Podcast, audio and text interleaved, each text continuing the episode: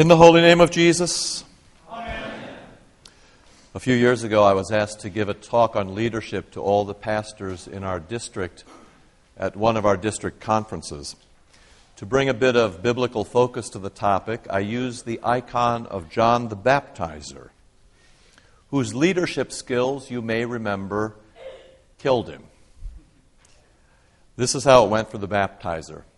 Faithfully as a prophet, he complained that King Herod had stolen his brother's wife, and so they put him in prison and they cut off his head and they put it in a bowl and they gave it to King Herod for a birthday present.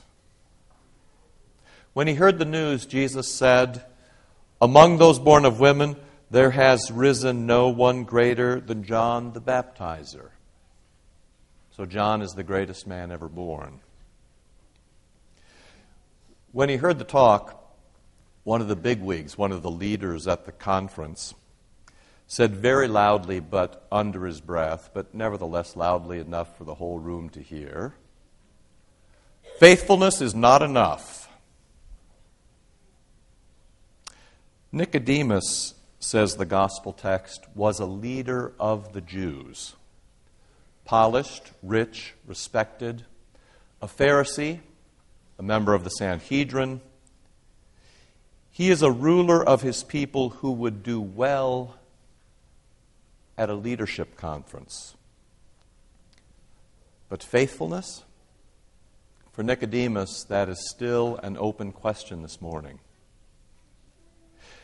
Nicodemus is still in the dark. Whatever he knows and whomever he has been following has left him deeply unsatisfied. Last week in the gospel lesson, we learned from the story of Jesus' temptations why we are unsatisfied. Whenever we settle for anything less than the gifts of the Father, Son, and Holy Spirit, we will remain undone. While Satan is quite willing to give any one of you some or another iteration of power food, status, success, notoriety, popularity, love, even leadership any power or anything that comes from Satan will never be enough for you. It will never satisfy you. It will always leave you hungrier and weaker and poorer and deader than you were before. Because what Satan has to offer does not cure what ails each one of you.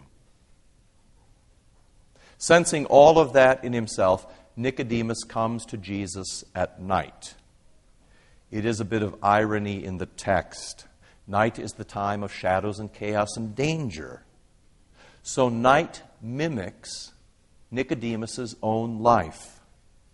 He arrives to see Jesus hungry and unsatisfied, needy and confused, hoping that Jesus will help him understand, hoping that Jesus will be a glimmer of light in the darkness. But as Nicodemus begins to beg for answers, Jesus becomes more incomprehensible than ever. Jesus speaks about birth and wind, two of the most mysterious and uncontrollable forces on earth. To see the kingdom of God, says Jesus, you must be born again, or more literally, you must be born from above. You must be born of water and the Spirit. And beyond that, the Spirit is very difficult to get a grip on. You can't catch the Spirit or control it. The Spirit is like the wind, the Spirit blows where it wills and when it wants. Nicodemus seems stunned and he becomes more confused. How does that work? He asks Jesus.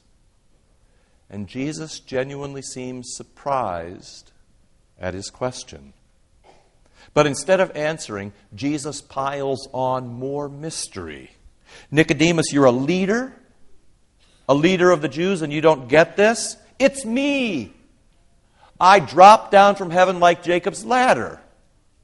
And I'm going back to heaven on a pole like Moses' snake. And I'm here to let you all know that wrath does not belong to my Father's nature. Nope. He is a loving God. And He sent me, His only Son, to die for the life of the world the whole world, Jew and Gentile, for those who love me and even for those who hate me. Good night and sweet dreams. And the conversation is over. Often, the first thing that we expect from our leaders is understanding.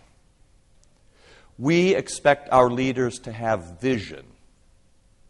We expect them to define the world and then to control it by speaking clearly and acting decisively.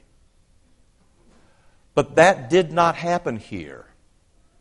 Despite his long private tutorial from Jesus, Nicodemus still did not understand him. Nicodemus left, and when he left, he could not describe him, he could not define him, and he certainly could not control him.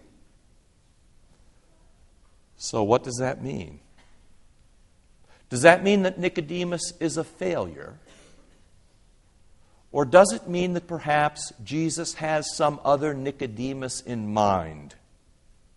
some other kind of leader, and some other notion of faith that lies beyond understanding.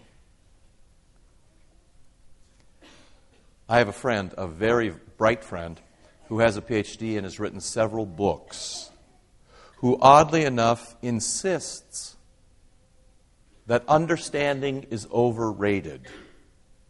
And after reading this text in John chapter 3, he just might be right.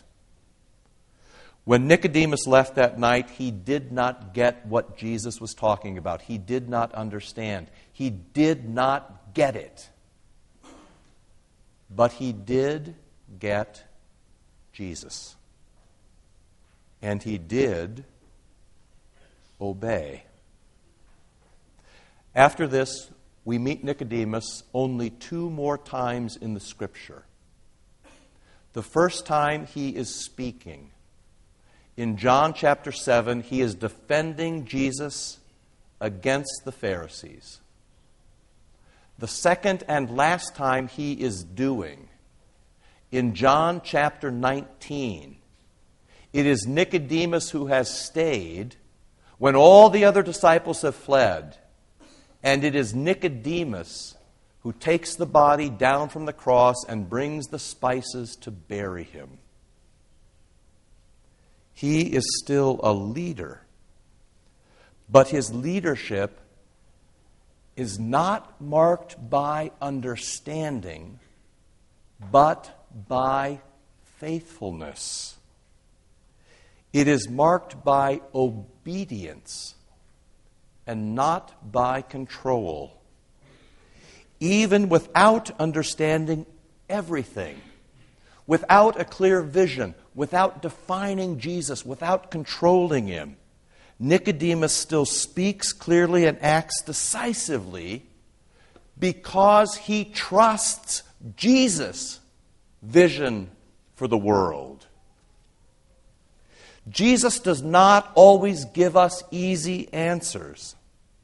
Sometimes he gives us answers that we cannot begin to understand. How he hides his body and blood in the Eucharist for our forgiveness and community. Or how water and the name given to us in baptism actually guarantees heaven. Or how words of absolution that are born by the Spirit actually make wrongs right.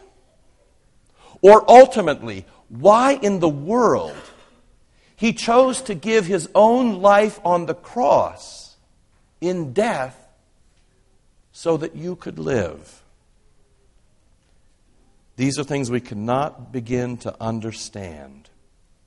But real leaders in the church are never marked by their understanding of everything that is Jesus. He is the Son of God, the second member of the Trinity, and utterly incomprehensible. Real leaders are marked by faithfulness, by trusting Jesus' vision of the world, by trusting how Jesus defines it and Jesus controls it. John the Baptizer, the leading man among men, died in prison with his head chopped off without ever understanding why Jesus did not salt the world with fire and brimstone in judgment. Nicodemus, the leading Jew among the Jews, buried Jesus on Good Friday without understanding what would happen on Easter morning. And all of you, real leaders, real Christians, real disciples, are marked by their obedience, by their faithfulness to Jesus, even when they don't understand Him, even when they disagree with Him, and even when they don't like Him very much. Faithfulness is not enough. Faithfulness is everything. Faithfulness is all there is. Faithfulness is the only thing. So, once again this year in Lent, Jesus comes to meet you, bidding you to follow him as light glimmering in the darkness. Jesus Christ, the light of the world, the light no darkness can overcome. Knowing that you all will not always be able to see where you are going, and knowing that on many days you frankly won't like it very much but trusting yourself to Jesus Christ, the Son of the living God, Jesus who is here again to meet you this morning, to gather you, to guide you, to stay with you, to satisfy you, to feed you, to love you, and someday to bring you home to a place where there is no confusion, where there is no darkness, where there is no hunger, where there are no shadows, no chaos, no danger, to be with Him forever. In the holy name of Jesus, amen.